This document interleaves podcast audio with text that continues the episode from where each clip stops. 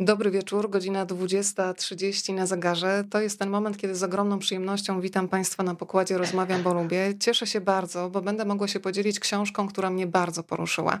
Chwile wieczności to jest ta książka, która dziś będzie w centrum naszego zainteresowania. Siaszti Amfinsen, autorka jest dzisiaj razem z nami. Good evening, Siaszti. Good evening. Good evening. Razem z nami też jest y, Karolina Drozdowska, bez której to spotkanie by się nie odbyło, bo to właśnie Karolina przetłumaczyła ten, tę książkę na język polski. Na co dzień jest tłumaczką literacką i literaturoznawczynią. Karolina, bardzo się cieszę, że jesteś. Dobry wieczór. Też się bardzo cieszę. Dobry wieczór. Uh, Shashti, good evening one more time. Uh, thank you for your book. Uh, it moved me really a lot. I'm glad we can talk. And Carolina has taught me greeting in Norwegian. So let's see if you can understand me in Norwegian. Yeah, this is my big moment. Okay, so Gukfal, jeg gleder meg til samtalen vår. Do you understand wow. me or? Yeah, very good. Very good. It sounds okay. Okay, I'm a yeah. winner. So I, now I only understand that. okay, great. So now only in Polish, uh, in Norwegian, and uh, now is uh, the job for Carolina. E, so, mm, powiem Państwu tak, że mm, dzisiaj będzie okazja do tego, żeby tego języka norweskiego na żywo posłuchać. Ja będę pytać po polsku, e, pytania będą przechodzić przez Karolinę do Siaszti Anfinsen, a potem norweska odpowiedź znowu przez usta Karoliny będzie trafiać e, do nas.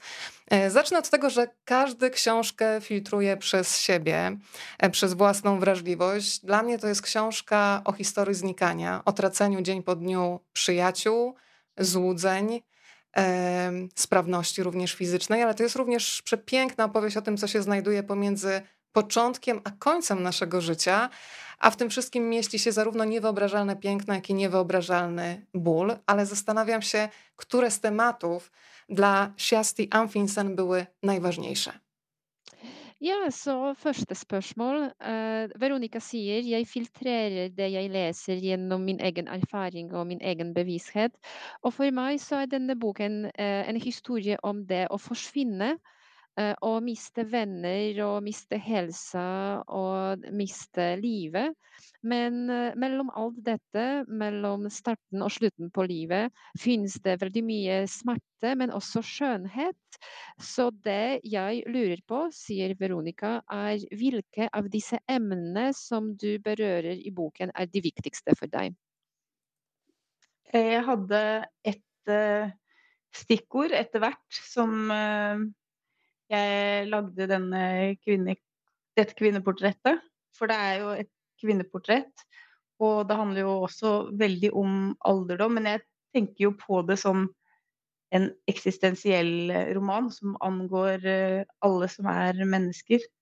Eh, men et ord som på en måte har eh, gått igjen som en rød tråd for meg, har vært oppløsning.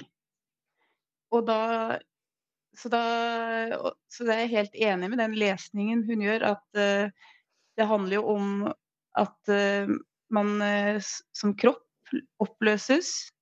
og også etter hvert så, så, oppløses jo hjernen hennes også. At hun, hun, mister seg selv, og hun mister verden i, i den prosessen det er å bli eldre.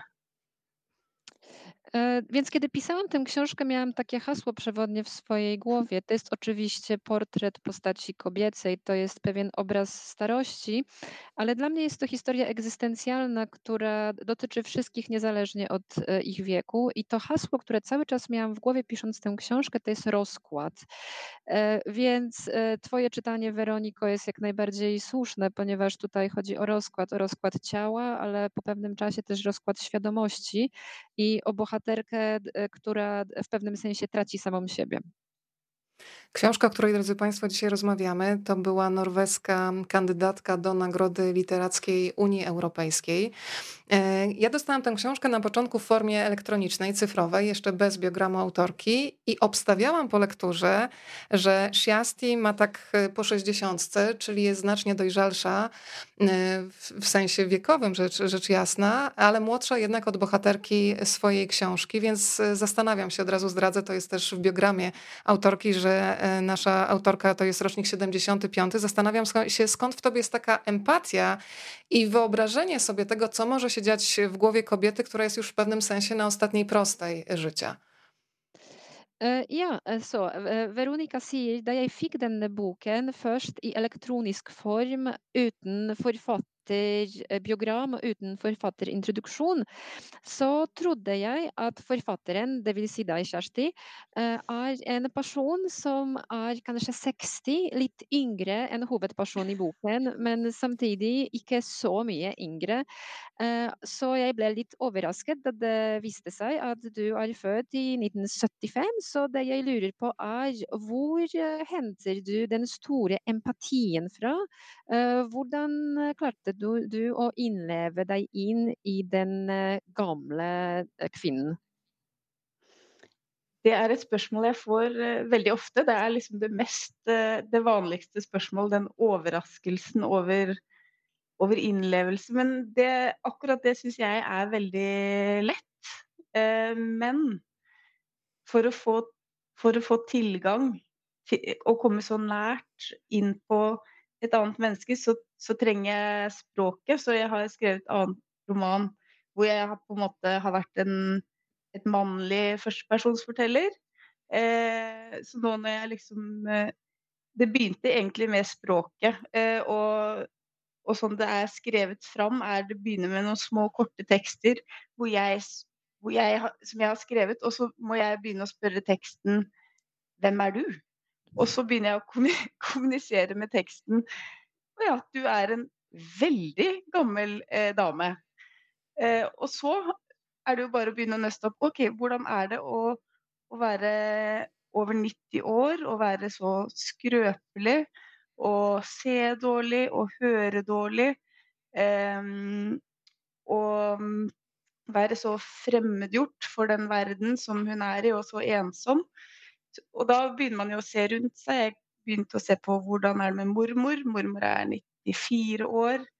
Hun er veldig forskjellig fra Birgitte, men likevel så, så den prosessen med å leve seg så, så intenst nært et annet menneske kommer via språket. Men selvfølgelig, det er også, er også en, sånn, en, del av personligheten min at jeg har lett for å leve meg inn i hvordan andre folk har det. Da. E, więc jest to pytanie, które dostaję bardzo często. Ludzie bardzo często się zastanawiają, e, jak to możliwe, że e, opisałam z takim wczuciem i tak empatycznie taką starą postać. Dla mnie najważniejsze to jest to, żeby uzyskać dostęp do swoich bohaterów, a dostęp do swoich bohaterów zyskuje przez język. Nad tą książką pracowałam tak, że zaczęłam pisać krótkie teksty, krótkie partie tekstu i potem tak jakby komunikowałam się z tekstem. Pytałam tekstu, kim ty jesteś, o kim ty jesteś. I z tego tekstu wyłoniła się taka postać ponad 90-letniej starej kobiety, bardzo starej kobiety. E, I to pociągnęło za sobą więcej pytań, e, jak to jest być tak wyobcowanym, jak to jest być tak samotnym, jak to jest powoli godzić się ze śmiercią. I wtedy zaczęłam rozglądać się dookoła, patrzeć na inne starsze osoby wokół mnie, na przykład moją babcię, która ma 94 lata, jest zupełnie inna niż Birgitte, ale to też była dla mnie duża inspiracja. Więc najważniejszy jest język i ten dostęp, który język zapewnia, ale to pewnie też moja cecha osobnicza, że mam dużą zdolność do wczuwania się w inne postaci innych ludzi. E, wspomniałaś o babci. E, piszesz e, już na zakończenie książki, że dziękujesz jej za fragment zatytułowany Smutek życia. Tam jest taka fraza: Nie mogę się skarżyć, a właśnie, że tak, ale jednak nie. Powiedz trochę o, o swojej babci. Wspomniałeś, że się różni od od bohaterki, ale gdybyśmy mogli poczuć jej energię, co byś o niej powiedziała? Eh, ja, du nevner din mormor, og i boken eh, på slutten så takker du også din mormor for en del av boken, den som heter Livets tristhet, tror jeg. Og der mm. finner man ord 'jeg kan ikke klage', 'jo da, nei da', og osv. Kan du si et par ord om din mormor, og hva slags energi hun har, og om hun var inspirasjon for denne boken? Min mormor er veldig forskjellig fra, fra Birgitte. Hun er eh, ikke veldig åpen, og hun er veldig, veldig positiv.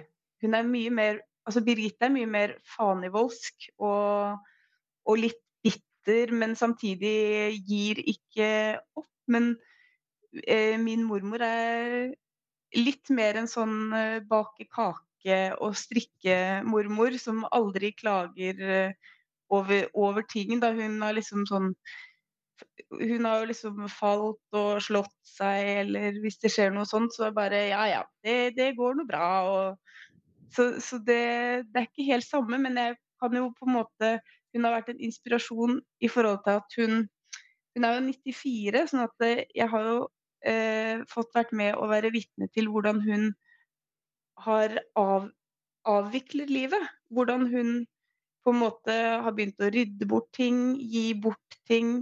Hun slutter å sykle, hun har eh, slutta å kjøre bil, hun eh, har slutta å lage mat. Hun har slutta å strikke, har gitt meg alt strikketøyet sitt. Så mm, det er færre og færre ting hun har muligheten til å gjøre. E, więc e, moja babcia jest zupełnie inną osobą e, niż Birgitte. Nie jest zbyt otwarta, ale jest za to bardzo pozytywną osobą, bo Birgitte to jest taka postać trochę zacięta, trochę zgorzkniała, a jednocześnie pełna energii do życia, a moja babcia to jest taka postać babci bardziej piekącej ciasta i robiącej na, na drutach. E, babcia jest też niezłomna, parokrotnie e, przewracała się, doznawała jakichś obrażeń i mówiła, aha, no będzie w porządku, nic się nie stało. E, jest babcia dla mnie dużą inspiracją, a też miałam okazję być świadkinią tego, jak babcia jakby rozmontowuje swoje życie, przygotowując je do zakończenia, bo na przykład oddaje swoje rzeczy, przestaje jeździć na rowerze, przestaje prowadzić auto, przestaje w końcu robić na drutach i rozdaje wszystkie swoje robótki. Czyli tak jakby godzi się z odchodzeniem i przygotowuje się na e, już ostateczne zakończenie.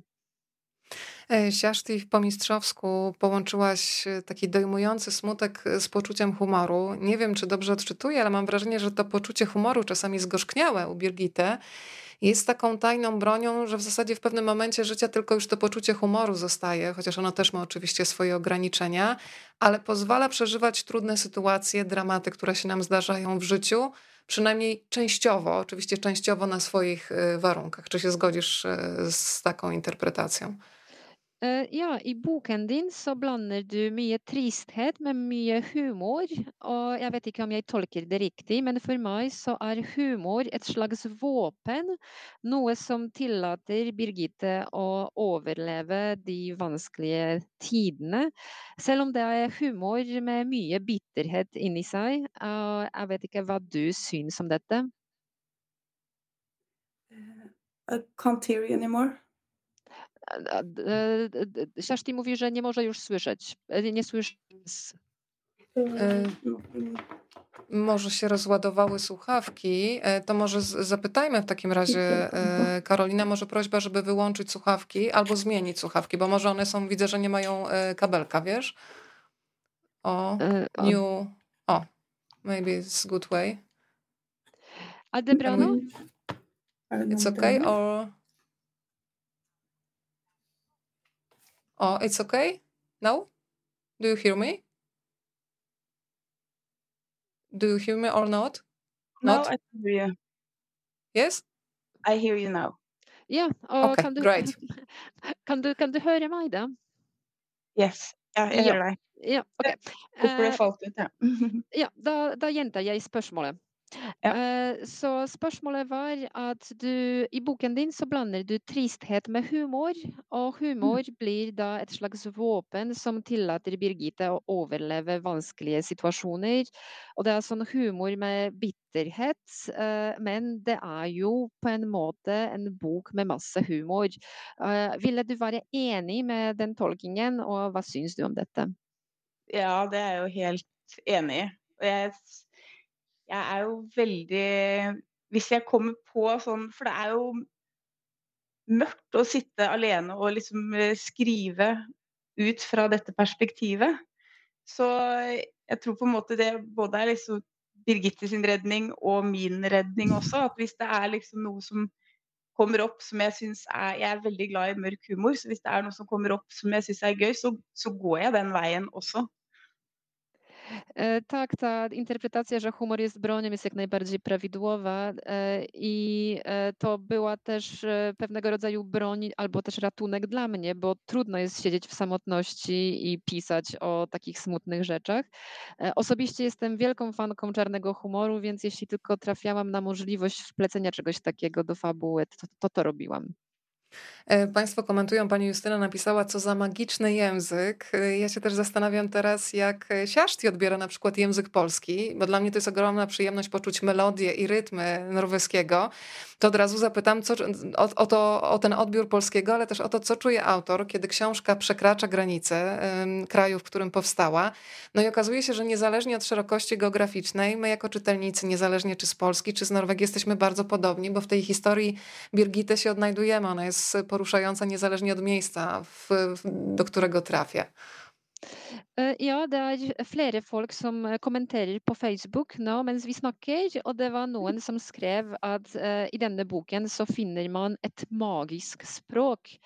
Mm. Uh, Så det Veronica lurte på, var hvordan du opplever polsk når du hører språket. Og det, så det var den, det første, den første delen av spørsmålet. Mm. Og den andre delen er hvordan føles det at boken din krysser grenser, og det viser seg at folk kan forholde seg til det du skriver, uansett eh, hvilket land de leser denne historien i? Det er jo fantastisk. Det er helt fantastisk at det treffer så mange. Og eh, det er jo også noe som angår alle. Enten om man har, eh, har eh, familie eller venner som er eldre, eller de kommer til å bli det, kanskje. Så, eh, så det, det er Og det er nesten litt eh, uforståelig. Eller det er helt forståelig, men det, jeg, jeg tar det ikke inn over meg, på en måte. At uh, det, det er jeg som har skrevet det. Men på den annen side så er det skrevet altfor lite litteratur, uh, særlig om eldre kvinner. Så, så jeg er kjempeglad for at uh, et kvinneportrett av en dame som er over 90 år, er noe som, som mange liker å lese. Og så jeg, er jo så glad i språk, og så glad i mangfoldige språk. Og når jeg har vært i Polen, så slår det meg hvor vanskelig det må være å, å lære seg polsk. Det, det fremstår for meg som et veldig vanskelig språk, men som også klinger veldig flott. Når jeg hører opplesninger eller hører folk snakke, eller bare ser det i skrift, så er det liksom en sånn magisk eh, Det er noe magisk og flott og liksom sånn Det virker veldig rikt. Eh, så, jeg, jeg, har et veldig inntrykk at eh, du, Karoline, har gjort en eh, fantastisk jobb med, med denne oversettelsen. Og det fikk jeg jo vite med en gang da jeg var i Warszawa også, og, og, og det var snakk om at det skulle oversettes til polsk, at eh, ja, hun er veldig bra, hun oversetter. Więc e, tak, jeśli chodzi o e, to, jakie to uczucie, kiedy autorka widzi, że jej książka podróżuje, to e, to jest niezwykłe, że okazuje się, że w tej książce poruszyłam temat, który dotyczy wszystkich. E, I to jest niesamowite widzieć, że czytelnicy w innych krajach e, czytają i że książka im się podoba. To jest dla mnie wręcz nie do pojęcia, chociaż oczywiście jest to zrozumiałe, bo e, książka opowiada o bardzo uniwersalnym temacie, a poza tym uważam, że jest za mało literatury o starych kobietach, że za mało pisze się o starych kobietach, więc ta książka jest w pewnym sensie potrzebna. Jeśli chodzi o język polski, to w ogóle bardzo interesuję się językami, uwielbiam różnorodność języków. Jeśli chodzi o język polski, to już będąc e, w Polsce przy okazji targów w Warszawie w zeszłym roku, e, zorientowałam się, że polski to musi być chyba bardzo trudny język i bardzo trudno się e, go nauczyć, ale brzmi pięknie i pismo też wygląda bardzo pięknie, jest w tym coś magicznego i wydaje mi się, że to jest język niesamowicie bogaty i bardzo się cieszę, że została najprawdopodobniej dobrze przetłumaczona na język polski. Pochwaliła cię z imienia i nazwiska Karolina. Siasti to słyszałam. Skromna nasza tłumaczka. E, na co dzień e, Siaszti Amfinsen pracuje jako stomatolożka. E, zastanawiam się, Siaszti, czy jeśli leczysz zęby tak dobrze, jak piszesz, to wyobrażam sobie długie kolejki. To ustalmy, czy, czy są dłuższe kolejki po autograf do książki, czy dłuższe kolejki tych, którzy przychodzą z bólem zęba albo z innymi sprawami stomatologicznymi? Eh, ja, så du jobber som tannlege, eh, og Veronica lurte på om det er store køer til deg. fordi hvis du, er, hvis du uh, hjelper folk med tenner like godt som du skriver, så må disse køene være ganske lange. Så Veronica lurte på hvilke køer er lengst til deg som forfatter, eller til deg som tannlege? Jeg er jo jeg er DJ også. uh, uh, nei uh, Det er ganske balansert. Men jeg har på en måte jeg har uh, mange pasienter som har gått hos meg i liksom 15 år, og som har fått med seg at jeg skriver og kommer med én roman, og, som liksom, og en til, og følger med og, og sånn. Så um, det var litt Og så har jeg noen som på en måte kanskje har eh, fått boken i en lesesirkel, og så, så, kommer de og reparerer en fylling for at de skal i lesesirkel. Så blir det en veldig god historie ut av det. Så jeg er veldig glad jeg kan bidra på, på alle mulige måter. Det er eh, Jeg jobber mye mer enn 100% tror jeg, så det, ja, det, det er ganske balansert mellom de forskjellige tingene. E, no tak, oprócz tego, że jestem pisarką i e, dentystką, jestem też DJ-ką. E, a jeśli chodzi o to, czy kolejki pacjentów, czy ludzi po autografy są dłuższe, to chyba to mniej więcej jest dosyć zrównoważone. Mam wielu pacjentów, którzy przychodzą do mnie od wielu lat i na przykład orientują się, że wydam powieść, potem kolejną e, i kupują te powieści, czytają je, są bardzo zainteresowani, a często zdarza się tak, że ktoś przeczytał moją powieść w klubie książki na przykład i przychodzi e, poprawić plombę, bo zorientował się, że jestem również dentystką. Więc to bardzo miłe, że mogę pomagać ludziom na tyle różnych sposobów i na pewno pracuję na więcej niż jeden etat. E, Siaszti Amfinsen dzisiaj razem z nami. E, powiem Państwu, że nasza autorka ukończyła kurs kreatywnego opisania na Akademii Sztuki Współczesnej w Tromso. E, I teraz jeszcze tak sobie myślałam, ale jeszcze zostańmy na chwilę przy tym zawodzie stomatolożki. Najpierw sobie myślałam, że to dwa kompletnie inne światy, ale potem zaczęłam szukać punktów wspólnych i tak, znalazłam, że oba zawody wymagają precyzji. Jeden ten manualnej, drugi językowej.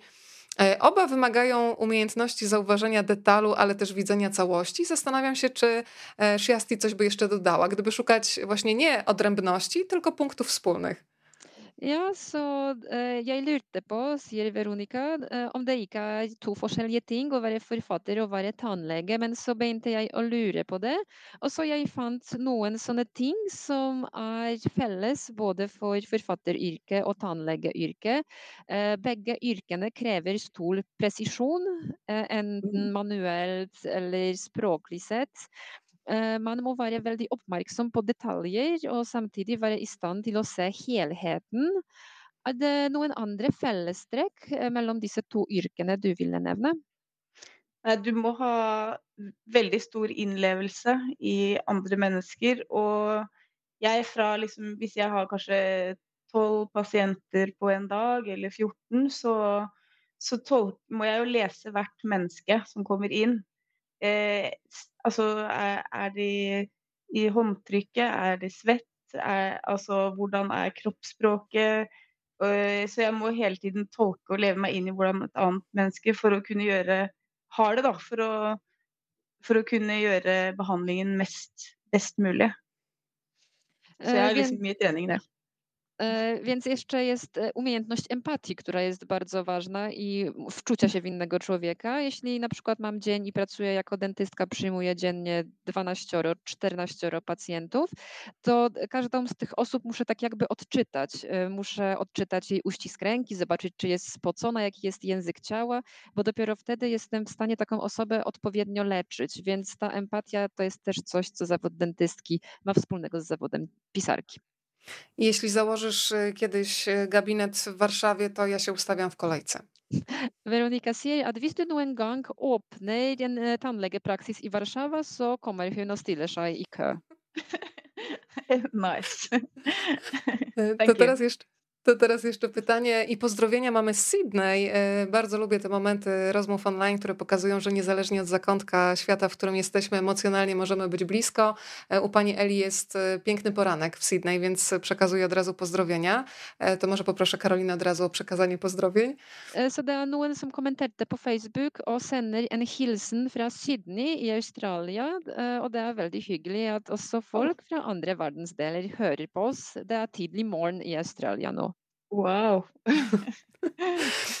To teraz mam pytanie o krótkie rozdziały, bo one mają w sobie tak duży ładunek emocjonalny, że ja przyznaję, że robiłam sobie przerwy i musiałam je rozchodzić, żeby się gdzieś ułożyły w, w ciele. E, to jest tak, Twoja książka jest dla mnie takim dowodem na to, że mniej znaczy więcej i zastanawiam się, czy od razu chwile wieczności miały taką esencjonalną formę, czy sama z siebie miałaś w sobie taką dyscyplinę dotyczącą zdań i słów, e, czy był też element redaktora czy redaktorki, e, który, nie wiem, skracał, bo znamy pewnie obie przypadki pisarzy, pisarzy czy pisarek, które tak sztucznie rozdmuchują dla objętości książki, co oczywiście dla tekstu nie jest dobre, ale to też się zdarza, więc zastanawiam się, czy ta dyscyplina to jest coś takiego twojego od razu, to miałaś, czy gdzieś jeszcze redaktor i redaktorka tam współdziałał? Ja, så jeg lurer på eh, de korte kapitlene, fordi de er ganske korte, men de er veldig tette og av og til måtte jeg ta pauser under lesningen og gå en liten tur for å bearbeide disse følelsene. Så jeg lurte på, sier Veronica, eh, om dette er din egen disiplin som gjorde, gjorde disse kapitlene så korte, eller var det en redaktør som eh, presset deg og ville forkorte? Fordi vi vet at det er veldig mange forfattere som skriver veldig omfattende, mens eh, hos deg er det nesten omvendt. Så er det deg, eller er det redaktør, eller er det litt begge deler? Det er litt begge deler, men det er mest uh, meg, og det er jo fordi eh, denne romanen kledde den formen. Eh, med, med disse eh, korte øyeblikkene. Og så er jo jeg veldig kresen, eller jeg liker selv veldig presis litteratur. Sånn at jeg er jo veldig glad i å stryke. Så jeg på en måte Kanskje halve jobben her er å stryke ned romanen, så det blir mye undertekst. For eh, jeg liker liksom ikke at, at leseren skal at, at, det skal være sånn at uh, jeg undervurderer leseren. At uh, leseren skal liksom få selv få, få, leve seg inn i de miniatyrene som er de tekstene. Uh, og at det heller kan skape følelser og egne tanker der. Så det, jeg er veldig glad i å stryke ned, og at det skal være super, super presist. Og det har jo også fått hjelp av redaktøren min til. Altså, han er også veldig god på det. Więc to był trochę taki efekt współpracy mnie i redaktora, ale to jest taka powieść, której jest tak jakby do twarzy w tej formie. A ja też jestem bardzo wybredną osobą i bardzo literacko precyzyjną osobą, bardzo lubię skreślać, e, żeby została sama esencja. E, I ja też lubię docenić inteligencję czytelnika, żeby czytelnik mógł sam wyczytać w tych miniaturach, którymi ta powieść de facto jest, e, mógł wyczytać te emocje, które, które się tam kryją. Więc ja bardzo lubię skreślać i oczywiście w tym pomógł mi mój redaktor, który też bardzo dobrze sobie radzi z takimi zadaniami. E, to jeszcze przekazuję kolejne pozdrowienia, tym razem z Londynu. Deszcz smaga o szyby, z głośników płynie norweski, taki magiczny zakątek Skandynawii na londyńskich ulicach we własnym samochodzie. Piękny wieczór, a przy okazji Państwo ostrzegają, żeby e, Piotrek nam nie dojechał aż do Norwegii. Jeśli się zasłucha, to możesz przekazać. Eh, det er, det er, noen som sender en hilsen fra London og skriver at uh, han sitter i en bil og hører på oss, og det er veldig hyggelig. Og det er noen andre som kommenterte på det han sa, at han skal kjøre forsiktig og ikke havne i Norge. E, to teraz jeszcze powiem o tym, że mm, ta książka opowiada chwilę wieczności, opowiadają też o tym, ile się widzi z dystansu, co przegapiamy po drodze, co jest na tej ostatniej prostej. E, ja też dużo myślałam o tym, kim jesteśmy, kiedy zostajemy tacy ogołoceni z ról, z tytułów, z etykietek, z jakiejś tożsamości zawodowej i zastanawiam się, mm, jak Siaszti sobie wyobraża siebie wieku bohaterki, bo przyznaję, że sama też zaczęłam sobie wyobrażać sobie siebie 90-letnią i przyznaję, że trochę miałam za małą wyobraźnię, żeby to objąć. Więc jak jest w jej przypadku? Ja, så denne romanen sier veldig mye om hvordan det er å se på fra en avstand, eh, fra et annet perspektiv. Eh, og da jeg leste denne boken, sier Veronica, begynte jeg å forestille meg hvordan jeg skal være som en person som er over 90 90 år. Og uh, her var det litt vanskelig. Her manglet jeg litt uh, imaginasjon og forestillingsevne. Så mitt spørsmål til deg nå er hvordan forestiller du deg din egen alderdom? Og hvordan skal du være i en alder på 90? jeg håper jeg håper jeg blir som en av naboene mine. Eh, hun kaller seg selv for dronningen. Hun er nå blitt 90 år, og hun har levd et veldig I motsetning til Birgitte, så har jo dronningen da levd et veldig rikt liv. Hun har liksom hatt eh, eh mange relasjoner, mange venner. Hun har eh, vært eh, smuglet litt Picassoer og, og, hatt en vingård i Italia. Eh, og hatt eh, mange menn i livet sitt. så og nå er hun på en måte Hun kjeder seg litt, for hun har blitt litt skrøpelig, men uh, hun inviterer liksom uh, folk inn hele tiden. Og, og, er veldig flink til å ta kontakt med folk. Hun møter på gata og prater med folk. Og hun går rundt med røde negler og rød leppestift og en boblejakke i gull som jeg har kjøpt til henne. så, så, og hun er fortsatt veldig nysgjerrig veldig nysgjerrig på verden og på kunst og litteratur og mennesker. Eh, så hvis jeg kan bevare det, for jeg, det kan jeg kjenne meg igjen i, hvis jeg kan bevare det inn i alderdommen, hvis jeg blir så gammel, så, så håper jeg at det skjer. E, więc ja wyobrażam sobie moją starość tak, że chciałabym być jak moja sąsiadka, e, która właśnie skończyła 90 lat e, i sama nazywa się królową. W odróżnieniu od Birgitte miała bardzo bogate życie, miała bardzo wiele związków, wielu mężczyzn, wiele relacji, podróżowała, miała w pewnym momencie winnicę we Włoszech. Aktualnie trochę się nudzi, bo już zdrowie jej nie dopisuje tak jak kiedyś, ale nadal zaczepia ludzi na ulicy, zaczyna z nimi rozmawiać, zaprasza ludzi do siebie, organizuje e, imprezy, e, chodzi po mieście z czerwonymi paznokciami, z czerwoną szminką e, i w złotej puchowej kurtce, którą jej kupiłam. I nadal bardzo się interesuje sztuką, literaturą, a także innymi ludźmi, więc wyobrażam sobie, że chciała, przynajmniej bardzo bym chciała, żeby moja starość właśnie tak wyglądała. To ja dołączam do tego klubu. Veronica wylosowała med i den klubben av gamle Droninger. Może zacznę od tej złotej kurtki. Kanskje begynner med boblejakken i gul. Ja, vi trenger et slott. Vi trenger et slott. Jak będzie nas tak dużo królowych, to potrzebujemy pałacu. Jest. Mm, pozdrowienia mamy teraz jeszcze, słuchajcie, z Republiki Południowej Afryki, z Kapsztadu. Tam jest razem z nami Eryk, więc przesyłam. Miały długą drogę do pokonania, więc proszę przekazać od razu.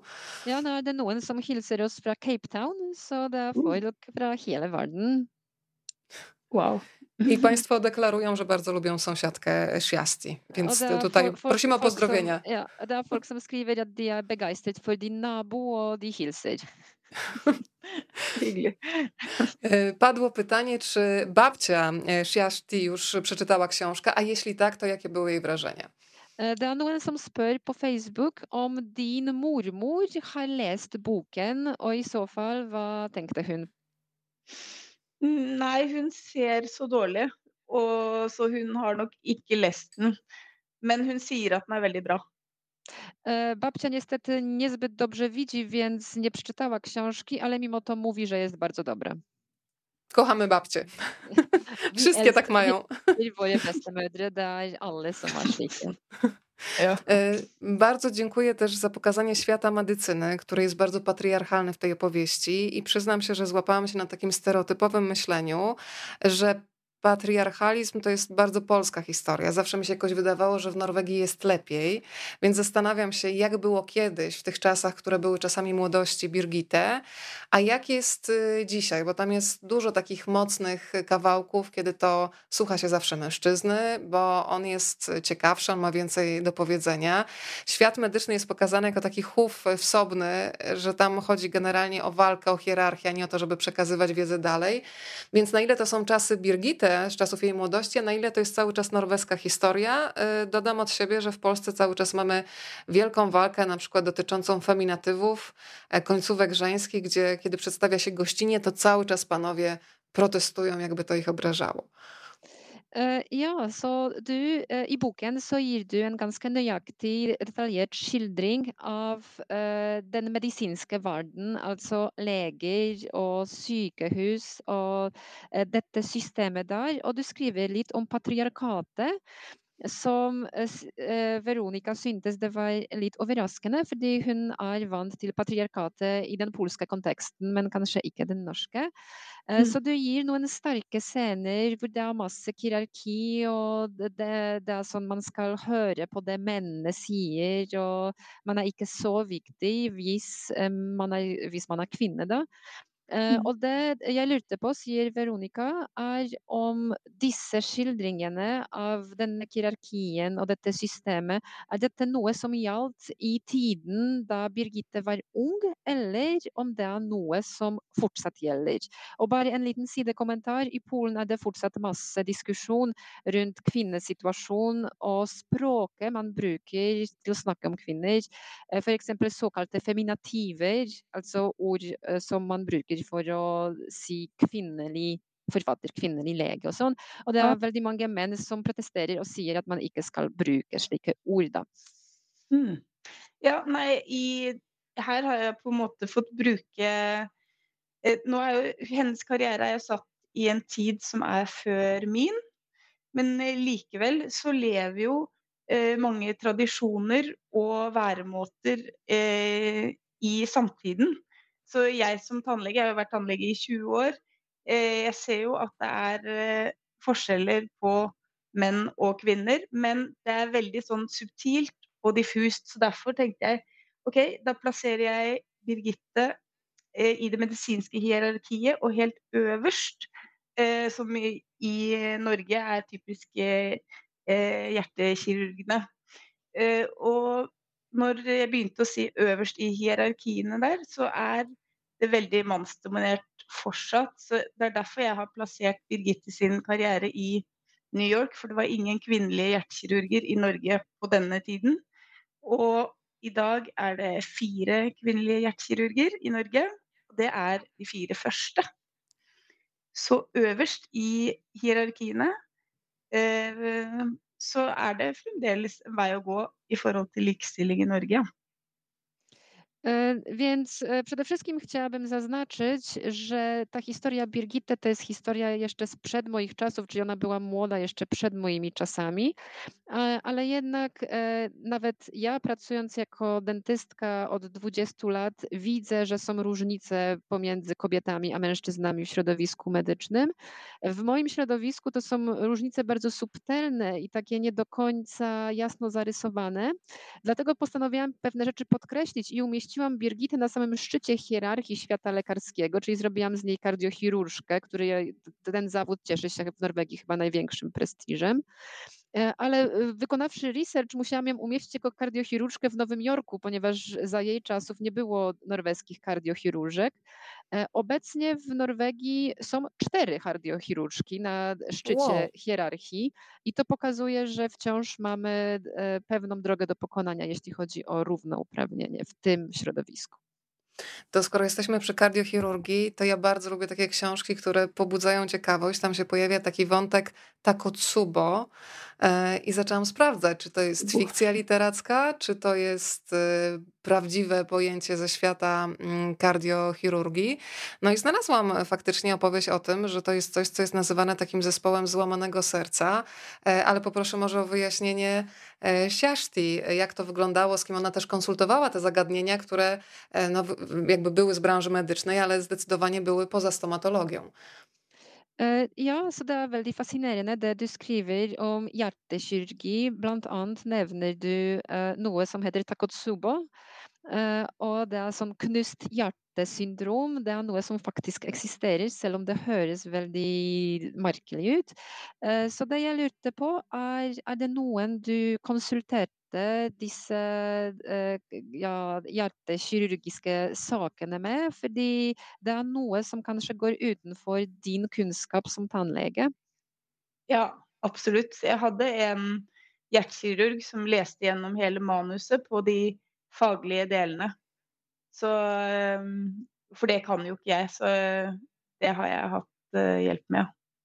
E, faktycznie e, miałam e, konsultanta, który przeczytał całą książkę, właśnie patrząc na te rzeczy kardiochirurgiczne, i ta osoba sama jest kardiochirurgiem, no bo to jest coś, czego ja po prostu jako dentystka nie wiem.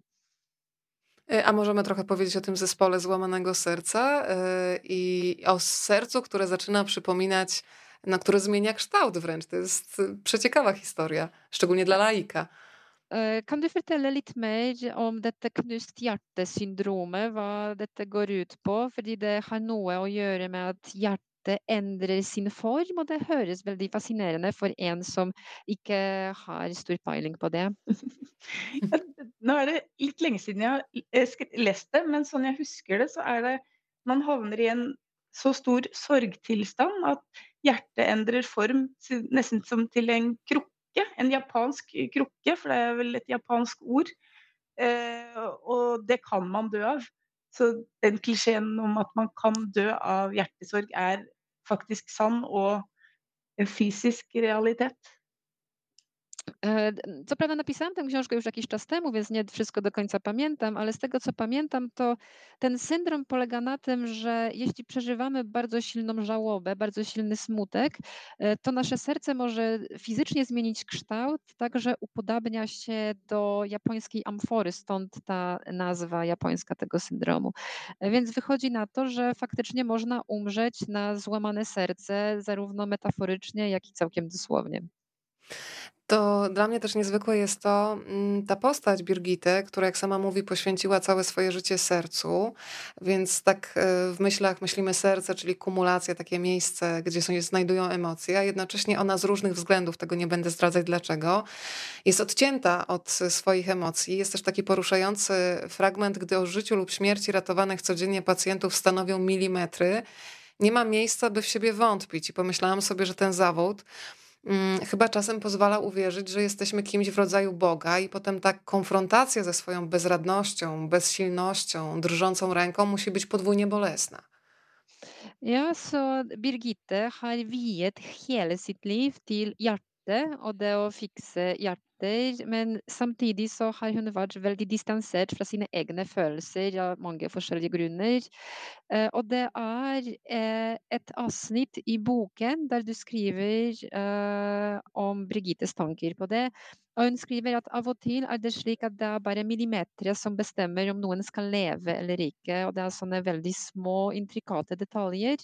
Eh, og hvis man er hjertekirurg, og så plutselig begynner hånden å skjelve, eller man mister evnen til å jobbe, da må det være ekstra vanskelig. Eh, hva syns du om dette? Det er jo et veldig krevende yrke. å og på en måte stå i de situasjonene eh, hvor det er så nært mellom liv og død. Og det i seg selv er jo veldig eksistensialistisk. At du, at du er så nær på døden i jobben din. Eh, og takle det. Så det må man jo på en måte distansere seg veldig fra situasjonen også, for å kunne prestere godt. Og det er jo det som er på en måte kanskje noe av det som er mest imponerende med den karrieren til Birgitte, hvor hun liksom er hjertekirurg, at selv om hun ikke har noe støtte fra kolleger og er veldig ensom i det yrket eh, blant kollegene sine, så klarer hun å prestere. For det er mye lettere å prestere hvis man har god selvtillit og har støtte fra, fra omgivelsene. Og Samtidig så må jeg også huske på å si at den karrieren hennes det er på en måte hun, hun er jo så engasjert i det og dedikert til det arbeidet at det er på en måte noe som fanger henne fra å leve et litt rikere liv.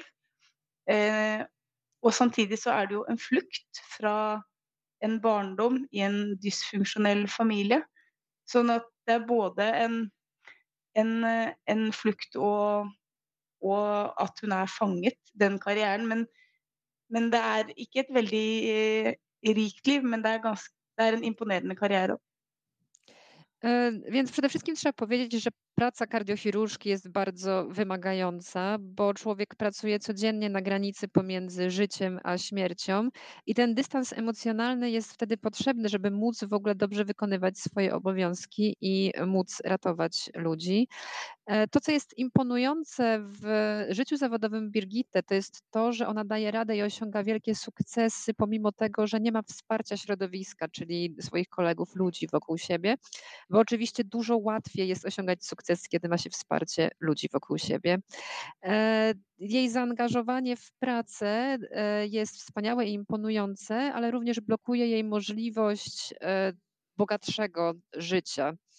E, I e, bardzo ważne jest to, żeby podkreślić, że to jej zaangażowanie e, zawodowe to jest możliwość ucieczki, na przykład przed dysfunkcyjną rodziną i dzieciństwem tej dysfunkcyjnej rodzinie, ale jednocześnie to jest taka pułapka, więc to jest miecz obusieczny. Z jednej strony ucieczka, a z drugiej pułapka. E, chciałam Ci też podziękować za Javiera, który się pojawia w tej opowieści. E, on jest z zawodu architektem i nawet sobie teraz pomyślałam, że w zasadzie też jest dowodem na to, że no nie mamy kontroli nad wszystkim, ale możemy sobie reżyserować, tworzyć jakieś architektoniczne w takim sensie mentalnym konstrukcje, przynajmniej fragmenty swojego życia możemy reżyserować czy jakoś konstruować. E, kiedy zdecydowałeś, że ten Javier musi się pojawić, e, jako taki też ocalający człowiek wiarę w ostatnią miłość, nie pierwszą, a ostatnią? E, jak on się pojawił i czy od razu wiedziałeś, że on będzie architektem?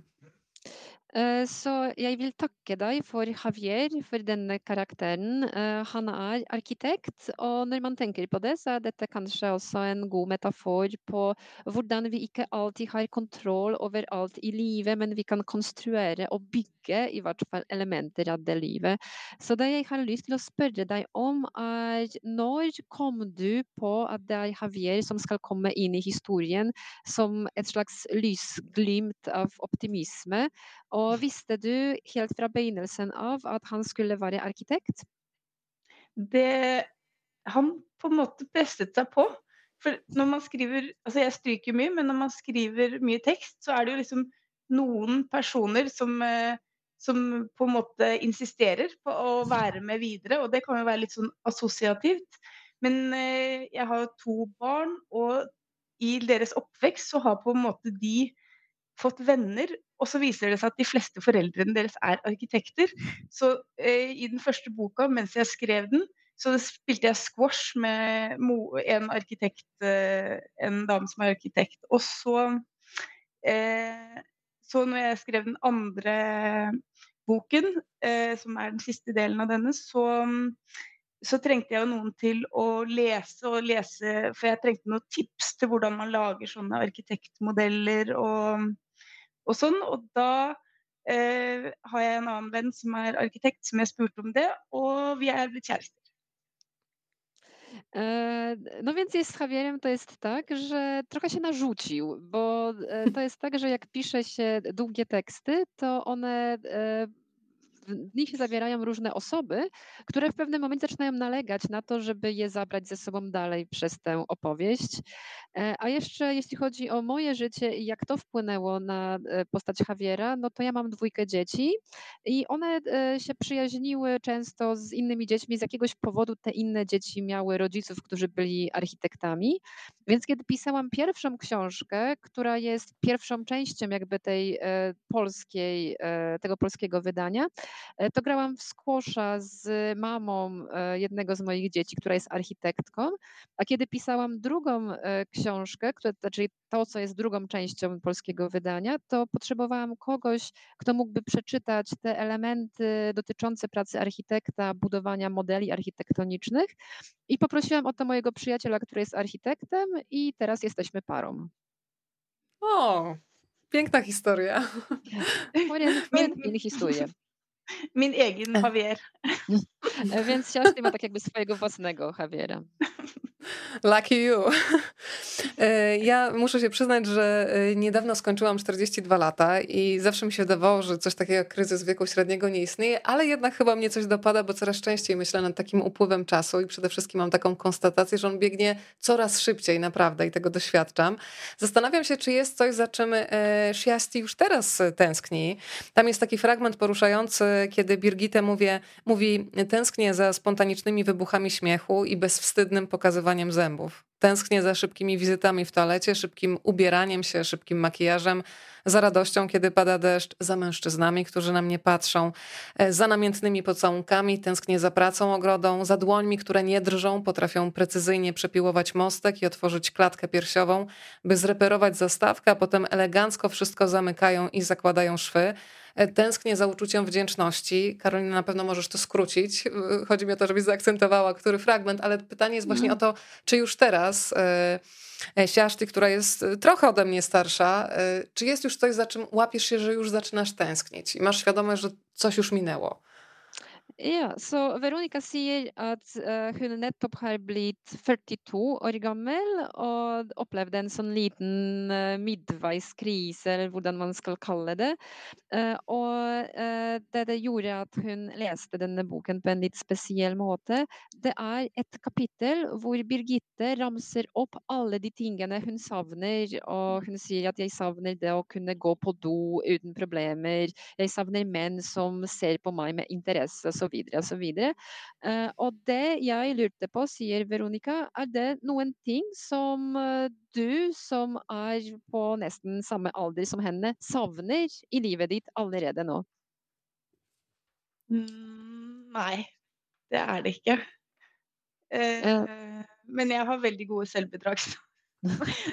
men, men, det er ikke det. Men det er jo på en måte det som er liksom fint med å, å kunne Eh, ta det perspektivet til eh, Birgitte, er jo at man eh, ser hvor rikt og hvor mange ting som finnes i livet. Så det er jo også, selv om det er en, en trist bok så, og morsom bok, så er den jo også veldig livsbejaende. tenker jeg sånn ja, ja, verden Altså Verden er også fantastisk. Så til tross for at det er mye, mye som er mørkt og tragisk, så, så finnes det jo mye som er veldig flott. E, nie, mówicie aż ty, ja właściwie za niczym nie tęsknię, ale może po prostu to wynika z tego, że bardzo sprawnie sama siebie e, oszukuję. Ale jeśli jeszcze chodzi o Birgitę, to ta jej tęsknota pokazuje, jak niesamowicie bogate może być życie. E, I ta książka oprócz tego, że jest o starości, o odchodzeniu, jest smutna i czasami też zabawna, to ta książka jest wielką afirmacją życia, które potrafi być czasami mroczne i tragiczne, ale też ma w sobie wiele światła i wspaniałych rzeczy, za którymi można potem tęsknić. Tak, nawet tracąc wzrok można widzieć światło. Ja, så det står på slutten av den siste boken at selv om man mister synet, så aner man lyset. Og det er mm. litt sånn optimisme inni det også. Mm.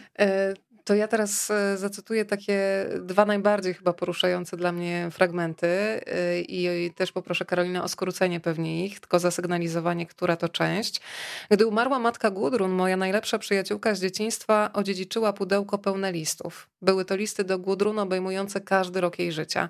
W dwunastu ślicznych kopertach przyjaciółka przeczytała mi każdy z nich. Matka pisała o tym, jak Gudrun się rozwija, z kim się bawi, co mówili o niej nauczyciele i co opowiadała przy obiedzie, jakie zadawała pytania, gdy matka przychodziła ucałować ją na dobranoc.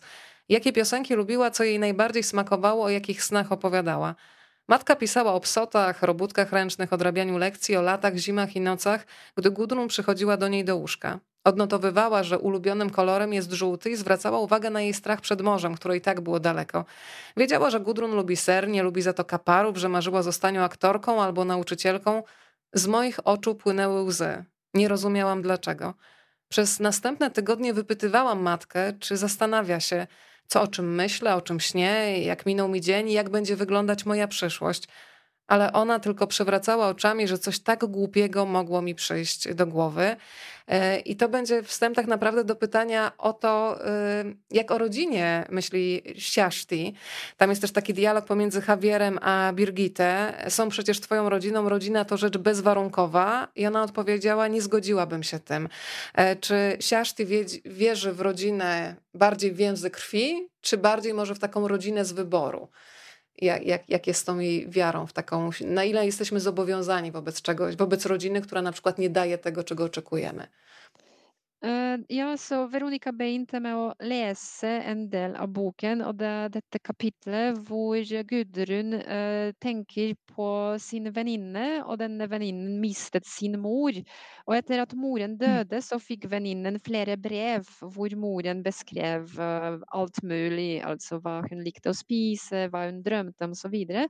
så gikk Birgitte til sin egen mor og så spurte om moren lurer på om Birgitte tenker på ting og, og sånn. og moren ville ikke snakke om det, hun bare lo av det som noe useriøst.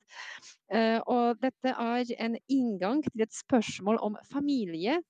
Uh, fordi det er, sånn, det er også en samtale mellom Birgitte og Javier, og Javier sier at dette er jo din familie, familie er noe uvilkårlig, og Birgitte sier nei, jeg er ikke helt enig med det der. Hva er familie for deg? Er det en forpliktelse? Er det folk man velger? Eh, hva, hva er familie for deg? Nei, altså jeg eh, har jo en uh, veldig rar og morsom og uh, mangfoldig familie. Uh, men vi har det veldig bra sammen. Men sånn som for i mange sammenhenger så blir jo kjernefamilien fremstilt som eh, liksom det ultimate måten å leve livet på, f.eks. Og at der er alt så fint og flott. Men så som for Birgitte, så har jo hun opplevd en barndom eh, hvor hun ikke har blitt sett, og hvor hun på en måte er eh, et usynlig barn. Eh, hvor faren ikke er til stede. Moren er ganske dysfunksjonell og narsissistisk. Så hun, hun, har en barndom med for lite kjærlighet. Så gjennom hele livet til Birgitte så, så er det for lite kjærlighet helt til nå på slutten, hvor hun liksom finner Javier og, og også eh, satser på kjærligheten og et samliv. E, no tak, mówi Siaszti. Moja własna rodzina jest bardzo dziwna, zabawna i różnorodna i doskonale się ze sobą e, bawimy, ale jest faktycznie taki mit w społeczeństwie, że ta rodzina nuklearna, czyli rodzice i dzieci, to jest szczyt osiągnięć e, i że to jest najwyższa wartość. E, tymczasem Birgitte przez e, całe swoje dzieciństwo była nieszczęśliwa, była dzieckiem niedostrzeganym, miała ojca, który był nieobecny, matkę, która jest dysfunkcyjna, była dysfunkcyjna i narcystyczna, więc Birgitta jest osobą, której w tej rodzinie przez całe życie brakowało miłości i ona tę miłość, której przez całe życie jej brakowało, odnajduje dopiero na samym koniec tego życia w osobie Javiera i wtedy też dopiero wtedy decyduje się postawić na miłość. E, to ja jeszcze chciałam podziękować za chyba najpiękniejszy mm, fragment w literaturze dotyczący tego, jak pomagać, i że często jest chyba tak, że mając dobre intencje, bardziej pomagamy sobie niż tym, którzy tego potrzebują. Jeśli chcesz pomóc innemu człowiekowi, musisz wyjść mu naprzeciw i spotkać się z nim w miejscu, w którym potrzebna jest pomoc. Mm, to jest taki poruszający wątek uciekania przed pomocą, która potrafi e, przytłaczać. Ona nic z tego nie rozumiała. Zaproponowałam, by spytała mnie, w czym potrzebuje pomocy. Elizabeth zadała to pytanie, niechętnie i z ironią w głosie, a ja odpowiedziałam cicho: W tym właśnie momencie potrzebuję tylko tego, byś od czasu do czasu dawała mi coś do jedzenia. Nie mam zasobów, by robić cokolwiek innego niż próbować jeść. Twoje marudzenie budzi we mnie poczucie, że jestem nie dość dobra i wszystko wydaje mi się jeszcze bardziej beznadziejne. Owszem, zgadzam się, że to było żenujące, ale w tamtym momencie tak właśnie wyglądała prawda. Moja siostra się wściekła i znów wytoczyła przeciwko mnie cały swój arsenał. Witaminy, psycholog, spinning, życie rodzinne. Może złościło ją to, że jej starsza siostra może być tak słaba. Nie jestem pewna, ale od tamtej pory nie miałam już odwagi się przed nią e, otworzyć. E, chciałam za ten fragment e, podziękować, bo myślę, że to jest fragment, w którym odnajdzie się wiele osób. Myślę, że również na przykład tych zmagających się z, z depresją, kiedy potrzebna jest ta obecność i może nie taka nadaktywność, takie mam wrażenie. Eh, ja, så nå har Veronica lest eh, et annet utdrag fra boken. Denne gangen så var det uh, denne scenen hvor Birgitte er helt knust fordi moren døde. Og, hun er mm. sammen med sin søster, og søstera er veldig sånn pågående og prøver å hjelpe henne. Og Birgitte sier at akkurat nå så trenger jeg at du bare gir meg mat, fordi det eneste jeg kan gjøre er å forsøke å spise. Så Veronica sier jeg vil takke deg for at du har skrevet dette, fordi det er noe som sikkert er veldig aktuelt også for folk som sliter f.eks. med depresjon. Og det er et veldig fint avsnitt om hvordan det er å hjelpe hverandre og prøve å hjelpe hverandre. Ja, det er vanskelig å hjelpe. Ja. Tak faktycznie ciężko jest pomagać. to ja mam jeszcze takie pytanie. Mm, kiedy y, Siaszti pojawia się w głowie takie zdanie, które pojawia się w chwilach wieczności, bycie człowiekiem jest zbyt skomplikowane, bo sama się złapałam na tym, że oczywiście pojawia mi się to w sytuacjach skrajnych, kiedy, nie wiem, bliscy trafiają do szpitala, kiedy jestem bezradna, ale również w takich detalach codzienności, jak rozliczanie pitów, podatków, więc zastanawiam się, kiedy jej, w jej głowie wyświetla się taki komunikat, bycie człowiekiem jest y, zbyt skomplikowane. Ja, et sted i boken så skriver du at det er altfor komplisert å være et menneske. Og det er noe som Veronica også ofte tenker på av og til eh, når hennes eh, familiemedlemmer havner på sykehus. Men av og til når man må fylle ut skattemelding, så føler man også at det er altfor komplisert. Eh, når føler du at livet er altfor komplisert, eller det å være menneske er altfor komplisert? Det, eh, økonomi er liksom eh, Det, det syns jeg er kjedelig og komplisert. Men eh, jeg har Må vi se. Hva er liksom de For jeg har ikke noen som er veldig nær ennå, som har dødd, f.eks. Eh, mine foreldre lever, og jeg har liksom en farmor som har dødd, men hun var jo veldig gammel, og da er det litt lettere å forsone seg med det. Eh, det er ingen mm. Ja Jeg tenker jeg, jo, kanskje Kanskje brudd. Jeg har vært litt eh, Det er vanskelig å såre andre mennesker, syns jeg har vært vanskelig. Eh, og avvisning er vanskelig. Eh, konflikt er vanskelig. Hvis alle de tingene kommer sammen komplisert. Mm. No więc jeśli chodzi o podatki i w ogóle sprawy związane z pieniędzmi, to to faktycznie jest bardzo skomplikowane i do tego jeszcze bardzo nudne. E, mi się chyba, mówi aż rzadko zdarzają takie momenty, kiedy sobie myślę, że coś jest skomplikowane, bo nie przydarzyły mi się żadne wielkie życiowe tragedie, żadna z moich bliskich osób nie odeszła, nie umarła. Co prawda nie żyje babcia ze strony taty, ale ona była bardzo starą osobą, więc było się łatwiej pogodzić z tą śmiercią. E, ale jeśli chodzi o takie trudne, skomplikowane rzeczy, to rozstania są trudne trudne, ranienie innych ludzi jest trudne, konflikty są trudne, a jeśli to wszystko dodatkowo pojawia się naraz, skumulowane, no to ten poziom komplikacji wzrasta. Mm, to chciałam jeszcze zapytać, jest taki fragment w książce, nie będę zdradzać w jakich okolicznościach on się pojawia, kiedy Birgitte formułuje coś w rodzaju takich rad dla dużo młodszej od niej kobiety i mówi coś takiego: mów nie częściej niż tak, powtarzam sobie w duchu, trzymaj się z dala od bezwstydnych ludzi, bądź wierna samej sobie, możesz trochę kłamać, nie pozwól, by imponował ci pieniądz, nigdy się nie poddawaj. E, czy Siaszti by się pod tym podpisała, czy jeszcze by coś dorzuciła od siebie, gdyby teraz miała na przykład jakąś piętnastolatkę przed sobą? Co byś jej przekazała? Eh, det er et annet avsnitt i boken hvor Birgitte skal treffe en ung familie, et ung familiemedlem sånn datter-datter til sin søster. Eh, og hun formulerer noen sånne gode råd til eh, dette mennesket. Eh, og hun sier blant annet nei, du skal ikke la deg imponere av penger, du skal aldri gi opp og sånne ting. Er det noen råd som du ville gi til en ung jente på f.eks. 15 år? Sånne livsråd? Mm.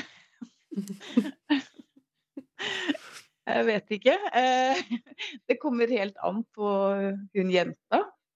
Eh, men jeg har vel i boken så skriver jeg jo i hvert fall i mange situasjoner hvis man eh, havner i havner i situasjoner hvor folk skal bestemme over deg, så er det greit Om man liksom ikke skjønner helt hva som foregår, så er det en fin setning som heter 'Det er ikke greit'. Eh, og da har man på en måte gjort en statement, og så kan man tenke på etterpå hva som ikke er eh, greit. Men det finnes veldig mange forskjellige 15-åringer. Og, og, å være ung i dag og navigere i en verden hvor internett eh, har eh, så stor plass, det er veldig vanskelig å gi noe et konkret råd, for å si det sånn.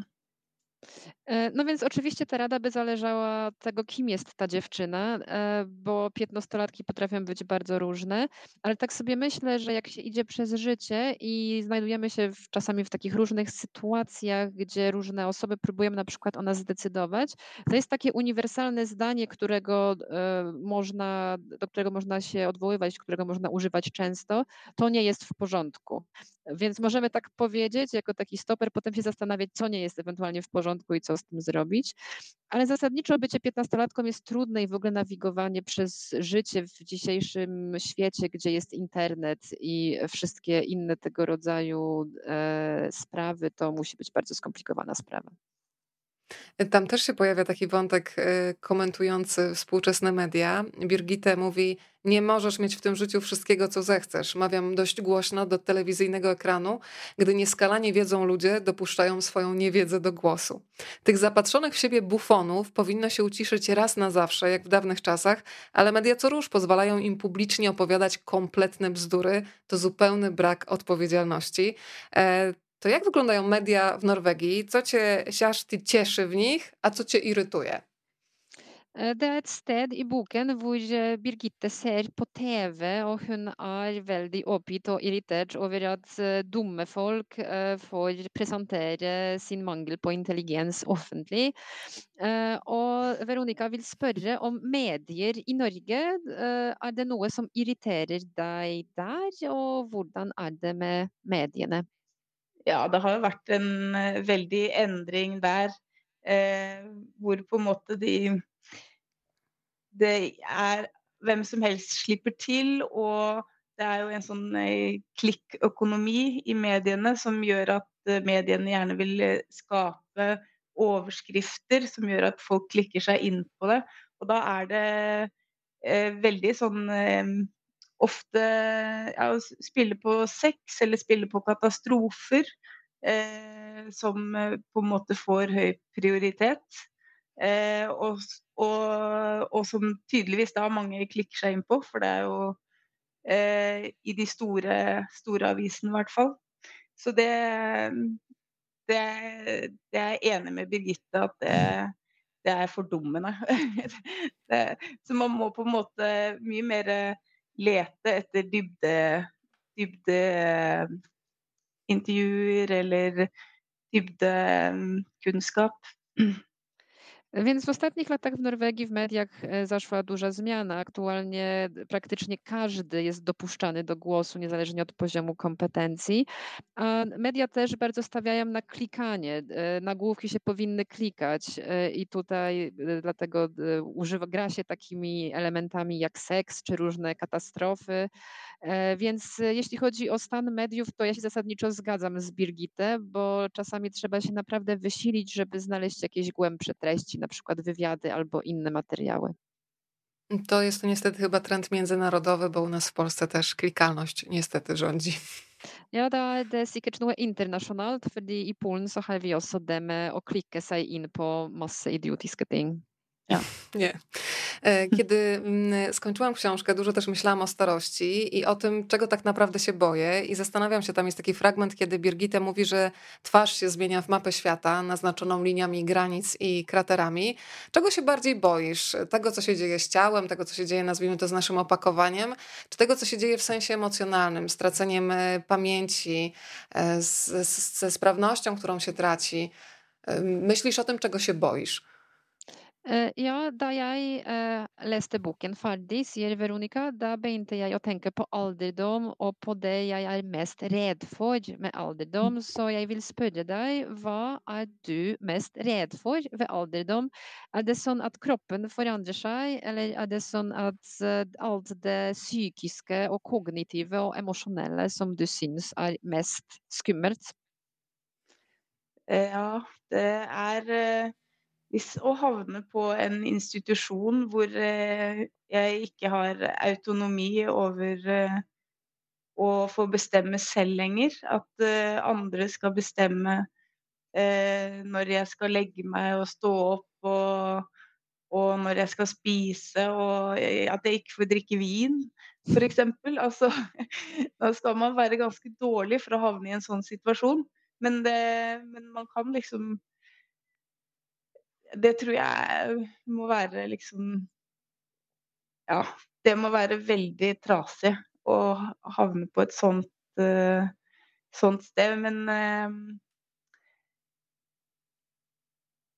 ellers så vet jeg Jeg har ikke på en måte Jeg har tenkt mer på Birgitte og hvordan hun har det, eller enn at jeg har satt meg selv i den situasjonen.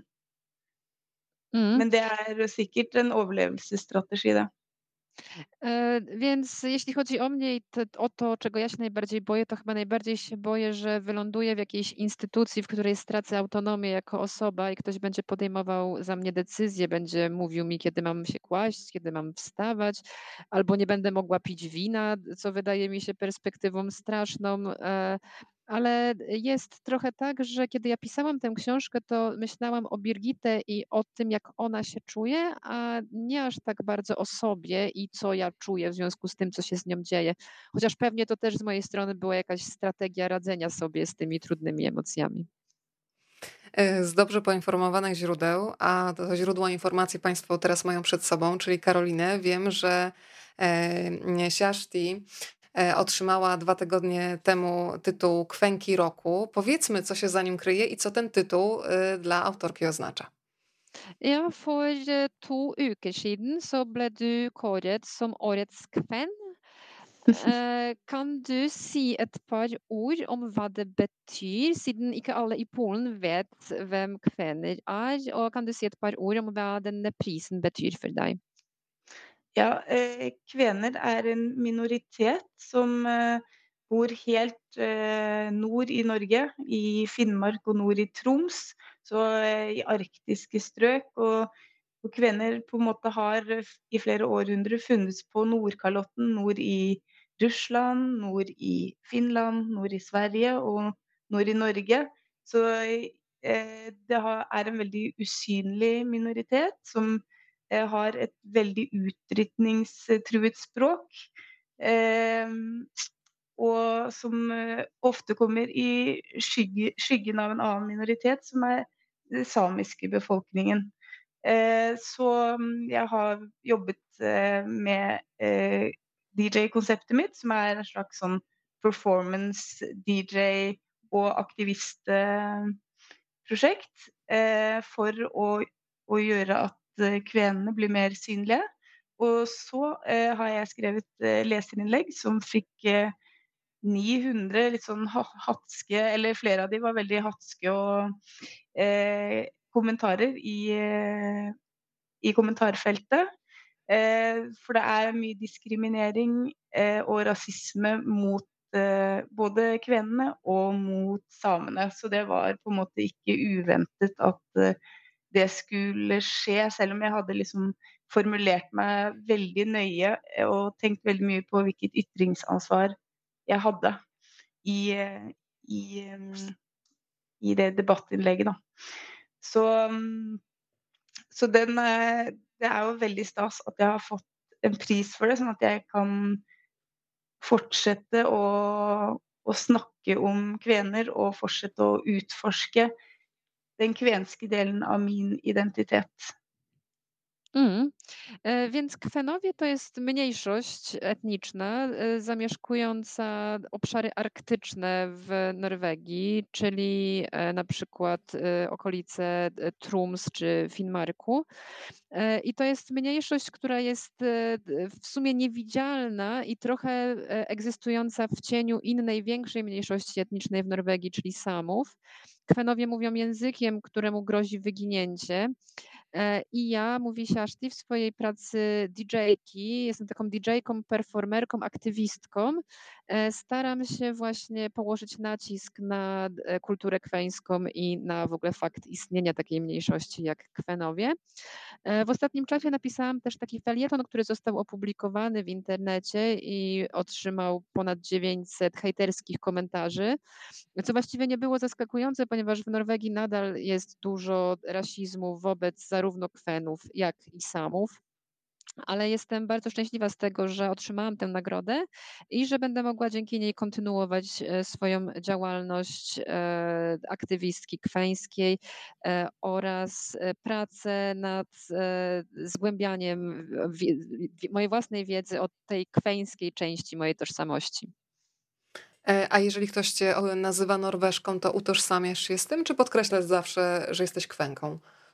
Uh, når noen kaller deg norsk, så er det noe som du opplever som riktig, eller identifiserer du deg som kvensk og ikke norsk? Begge, begge deler. Zarówno jedno, jak i drugie. Siaszt identyfikuje się jako Norweszka jako Kwenka. Mamy pytanie od oglądającej osoby, od pani Małgosi. Czy Siasti Amfinsen ma już pomysł na kolejną książkę, może nowa powieść już jest w pisaniu? Eh, vi har fått eh, et spørsmål fra en av tilhørerne som lurer på om du har en idé til en ny roman, eller kanskje det er en ny roman som du allerede har begynt å skrive på? Jeg har mange. mange. Eh, og så, så, har jeg flere ting jeg har begynt å skrive på, og så mm, har jeg det litt sånn at hvis jeg jeg må liksom finne språket til romanen, sånn at på en måte den skriver seg selv. Eh, og, og det vet man jo først når man har liksom eh, eh, begynt å skape et univers, og så får man flere assosiasjoner og flere ting man blir nysgjerrig på og vil utforske inne i det universet eller den, det mennesket man eh, søker kontakt med. Så, så ja, jeg har flere prosjekter på gang, og jeg vet ikke hva som kommer til å ta meg til den neste romanen. E, więc pomysłów jest całe mnóstwo i zaczęłam pisać różne rzeczy, ale jak się pisze powieść, to ważne jest to, żeby znaleźć język powieści, żeby ta powieść w pewnym momencie zaczęła się pisać sama. A żeby to osiągnąć, to trzeba stworzyć uniwersum, trzeba zbudować różne wątki, które potem zaczynają same ciągnąć e, człowieka w swoją stronę. Więc mam wiele e, takich rozpoczętych projektów, z których jeszcze nie do końca wiadomo, czy coś wyjdzie. E, to moje przedostatnie pytanie. E, korzystając z tego, że nasi bohaterowie, zarówno Javier, jak i Birgitte, zamiast rozmawiać o starości, o tym, co im dolega, to rozmawiają o architekturze, rozmawiają o takich sprawach, które po prostu są przyjemne, których się można złapać. To korzystając z, z obecności Shasti Anfinsten dzisiaj u nas, mm, zapytam o, o innych ciekawych też norweskich autorów, e, których ona sama lubi czytać, ale także o muzykę norweską, której być może jeszcze nie znamy. Jakieś takie trzy polecajki.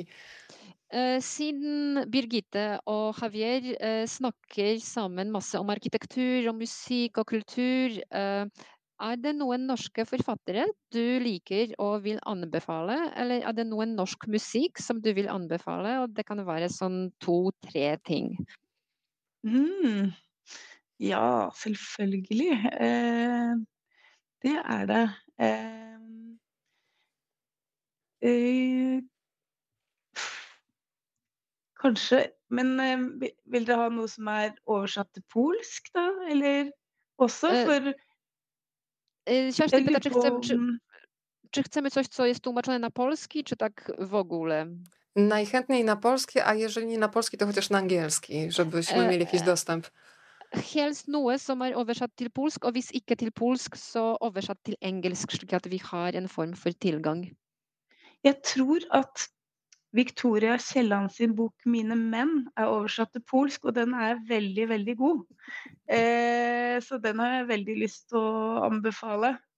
Eh, ja, og, og, hun er jo litt sånn i samme landskap som en fabelaktig svensk forfatter som heter Sara Stridsberg. Nå, nå anbefaler jeg svensker. Det tar seg ikke ut. eh, nei, eh, mine menn eh, i hvert fall. Eh, og så har jeg jo skjønt at det er eh, behov for mer kvinnekamp i Polen, så Marta Breen Patriarkatet faller. Mm.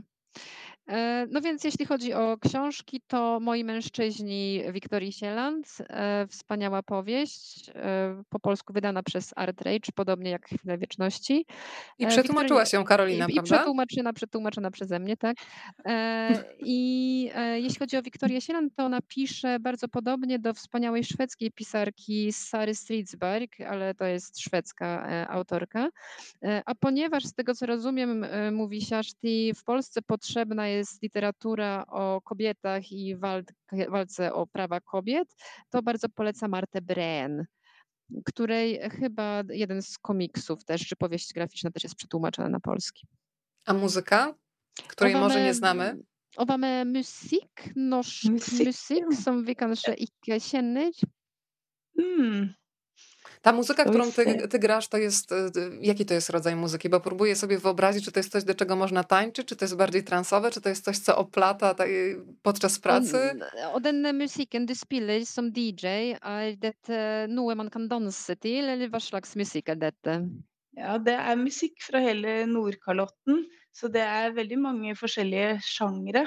Det er liksom alt fra rap til viser og folkemusikk og, og dancemusikk. Eh, så, så der er det veldig mye forskjellig. Jeg kanskje hører på Maxida Marek, er en ganske kul eh, samisk eh, artist. Eh, og så kan man jo gå inn på Jeg har en sånn egen Spotify-liste som heter eh, Sauna Satan, for jeg er jo DJ Sauna Satan. Og der finner man masse som er på en måte inspirert av Eller i musikk fra kvenske områder, da, som er eh, mye gøy og mye mangfoldig. E, no więc ja gram muzykę z obszarów północnych, więc to są bardzo różne gatunki. To jest rap, ballady, e, rock, dance, e, w ogóle wszystko inne. Mam swoją listę na Spotify'u, która nazywa się Sauna Satan, ponieważ mój pseudonim jako DJ-ki to DJ Sauna Satan. I tam można się wklikać i znaleźć bardzo dużo kweńskiej muzyki. Jest to bardzo duża różnorodność różnego rodzaju ciekawych projektów. To cieszę się, bo myślę, że będziemy kontynuować tę znajomość teraz y, muzyczną. Ja jeszcze zapytam o projekt okładki. Kamil Rekosz za ten y, projekt odpowiada, za typografię Mimi Wasilewska. E, jak y, zareagowałaś? Czy to jest, czy taka sama była okładka w wersji norweskiej, czy to jest polska wersja? Teraz się zaczęłam zastanawiać. E, hvordan reagerte du da du så e, omslaget til den polske utgaven? Er den veldig forskjellig fra den norske, og syntes du den var bra, eller? Ja, jeg, det, jeg syns den er helt fantastisk. Eh, og jeg, det var sånn med en gang jeg så coveret, så sa jeg at den eh, Det trenger ikke gjøre noen ting med den, for den, den er eh, Det er fantastisk eh, design på det, det coveret. Og også å ta på, ta på, det, for det er på en måte eh, taktilt, eller det er eh, en, endringer liksom, å ta på det. Så det, jeg liker jo veldig godt bøker som jeg liksom får en sånn Den boken må jeg liksom ta på. Og sånn er det coveret. At man får veldig lyst til å, å ta på det. Jeg syns det er kjempepent, og det skiller seg veldig mye fra den norske. Jeg kan vise dere den norske versjonen. Den ser sånn ut. Mamy norweską wersję. E, więc widzimy, że e, te okładki są bardzo różne. E, I Siaszty mówi, że była zachwycona tą okładką od pierwszego wejrzenia, kiedy tylko ją zobaczyła, stwierdziła, że nie trzeba z nią nic robić, nie trzeba nic poprawiać, ponieważ jest idealna. I wspaniałe w tej okładce jest też to, że ona ma fakturę, że bardzo przyjemnie się ją dotyka. Ja bardzo, Siaszty mówi, bardzo lubię książki, które zapraszają do tego, żeby je dotykać. Na tej wersji norweskiej widziałam, że tam od razu był widoczny do zidentyfikowania Paryż. A ten Paryż dlaczego się pojawił? Dlaczego umieściłaś Birgitę właśnie w tym miejscu we Francji? E, så på coveret til den norske boken så er det veldig gjenkjennelig bilde av Paris. Paris. Hvor, og mm. hvorfor, hvorfor er det blitt Paris? Hvorfor har du valgt nettopp denne byen? Paris er jo en by som man både assosierer med kjærlighet, for det første, eh, men også en by med veldig mange litterære referanser. Så det var veldig gøy. Jeg kunne jo liksom velge meg hvor som helst i verden hvor jeg liksom kunne plassere henne, men eh, det var litt fint når hun liksom først på slutten av livet skal få oppleve kjærligheten og plassere henne i Paris. Jeg vet det er en klisjé, men, eh, men det klisjeer er ofte. E, więc po pierwsze, Paryż jest miastem miłości, a po drugie jest miastem nasyconym literackimi odniesieniami. Ja mogłam umieścić Birgitę gdzie tylko chciałam na całym świecie, ale pomyślałam sobie, że będzie bardzo miło, jeśli ona pod koniec życia zazna miłości w mieście miłości. E, to oczywiście trochę stereotypowe i trochę klisze, ale czasami stereotypy i klisze też są potrzebne. To ostatnie pytanie, ponieważ rozmawiałyśmy o tym, że to jest opowieść z jednej strony o traceniu mm, sprawności, przyjaciół, złudzenia, ale z drugiej strony też opowieść o tym, że to życie bywa niewiarygodne, w tym niewiarygodnie piękne. E, ja cały czas się szczęśliwie jeszcze łapię na takich momentach, kiedy mam wrażenie, że radość aż mi wychodzi uszami i to czasami z bardzo drobnych rzeczy. Więc pytanie na koniec do Siaszti, kiedy ostatnio miała w sobie taką, mm, taką radość, e, kiedy sobie pomyślała, że to życie jednak oprócz trudnych momentów ma w sobie niewiarygodne niewiarygodne piękno. To nie musi być jakaś duża rzecz, ale taka drobnostka, kiedy ta radość się przepełniała. Ja, siste spørsmål. Eh, så boken din er en bok om det å altså miste ting og tape ting og dø, men samtidig så er det bok om glede og livsglede og om det hvor fantastisk livet kan være. Og Veronica sier at jeg selv, det skjer ofte med meg, at jeg blir så glad at jeg føler at gleden strømmer ut av ørene mine. Eh, og hun lurte på eh, når ble du så glad siste gang, og hva ble du glad for til den grad? Nei, jeg har vært glad i dag òg, jeg. altså Hva har det Jeg må bare tenke hva som har skjedd Nei, jeg, jeg, er glad hver dag. Det skjer noe gøy hver dag. Og hver dag så kommer disse eh, Instagram-postene fra Polen, som har blitt en sånn daglig, daglig hilsen fra Polen. Eh, så jeg gruer meg til den dagen hvor det liksom ikke kommer en sånn Instagram-post fra Polen. Hva skal jeg gjøre da? E, Siaszty mówić, ja się cieszę każdego dnia. Na pewno się cieszyłam z czegoś bardzo dzisiaj, już nawet nie pamiętam z czego, ale każdego dnia dzieje się coś fajnego, każdego dnia dzieje się coś, co daje powód do radości. Na przykład każdego dnia bardzo cieszą mnie posty na Instagramie e, o mojej książce i to są takie codzienne pozdrowienia z Polski, które dają mi dużo radości. I aż nie wiem, co będzie, jak nadejdzie taki dzień, że te posty się skończą i co ja wtedy będę robiła. E, czekamy na kolejne książki teraz w Polsce twoje. To, to będzie niekończąca się historia, bo już swoich fanów tutaj masz. Ja, så hvis du skriver flere bøker, så kommer de Instagram-postene bare å fortsette. Fordi du har en stor sånn fanbase i, i Polen. Siaszti, so Karolina nauczyła mnie też podziękować, drodzy Państwo, po norwesku. Tusen tak, so thank you a lot. Uh, it was a big pleasure, really, for me, and uh, I hope that we um, can meet one day in Poland. So, uh, thank you a lot, and good night, and good luck. How, how do you say thank you in Polish? Dziękuję. Dziękuję. Yeah. Great. It sounds really good. Dziękuję, Dziękuję, bardzo. Dziękuję w imieniu nas wszystkich i wielkie ukłony w stronę e, Karoliny Drozdowskiej, której pracę też Państwo doceniali w trakcie tego spotkania. Myślę, że musimy się też kiedyś umówić na taką osobną rozmowę e, o pracy tłumaczki. E, dziękuję wszystkim i zapraszam na kolejną odsłonę Rozmawiam, bo lubię. Drodzy Państwo, spotykamy się już jutro o 20.30, a porozmawiamy o książce Wizje roślin Roberta Rienta. A teraz już życzę spokojnego wieczoru. Siaszti, Thanks a lot and see you next time. Thank you. Dziękuję Karolina bardzo. Dziękuję bardzo.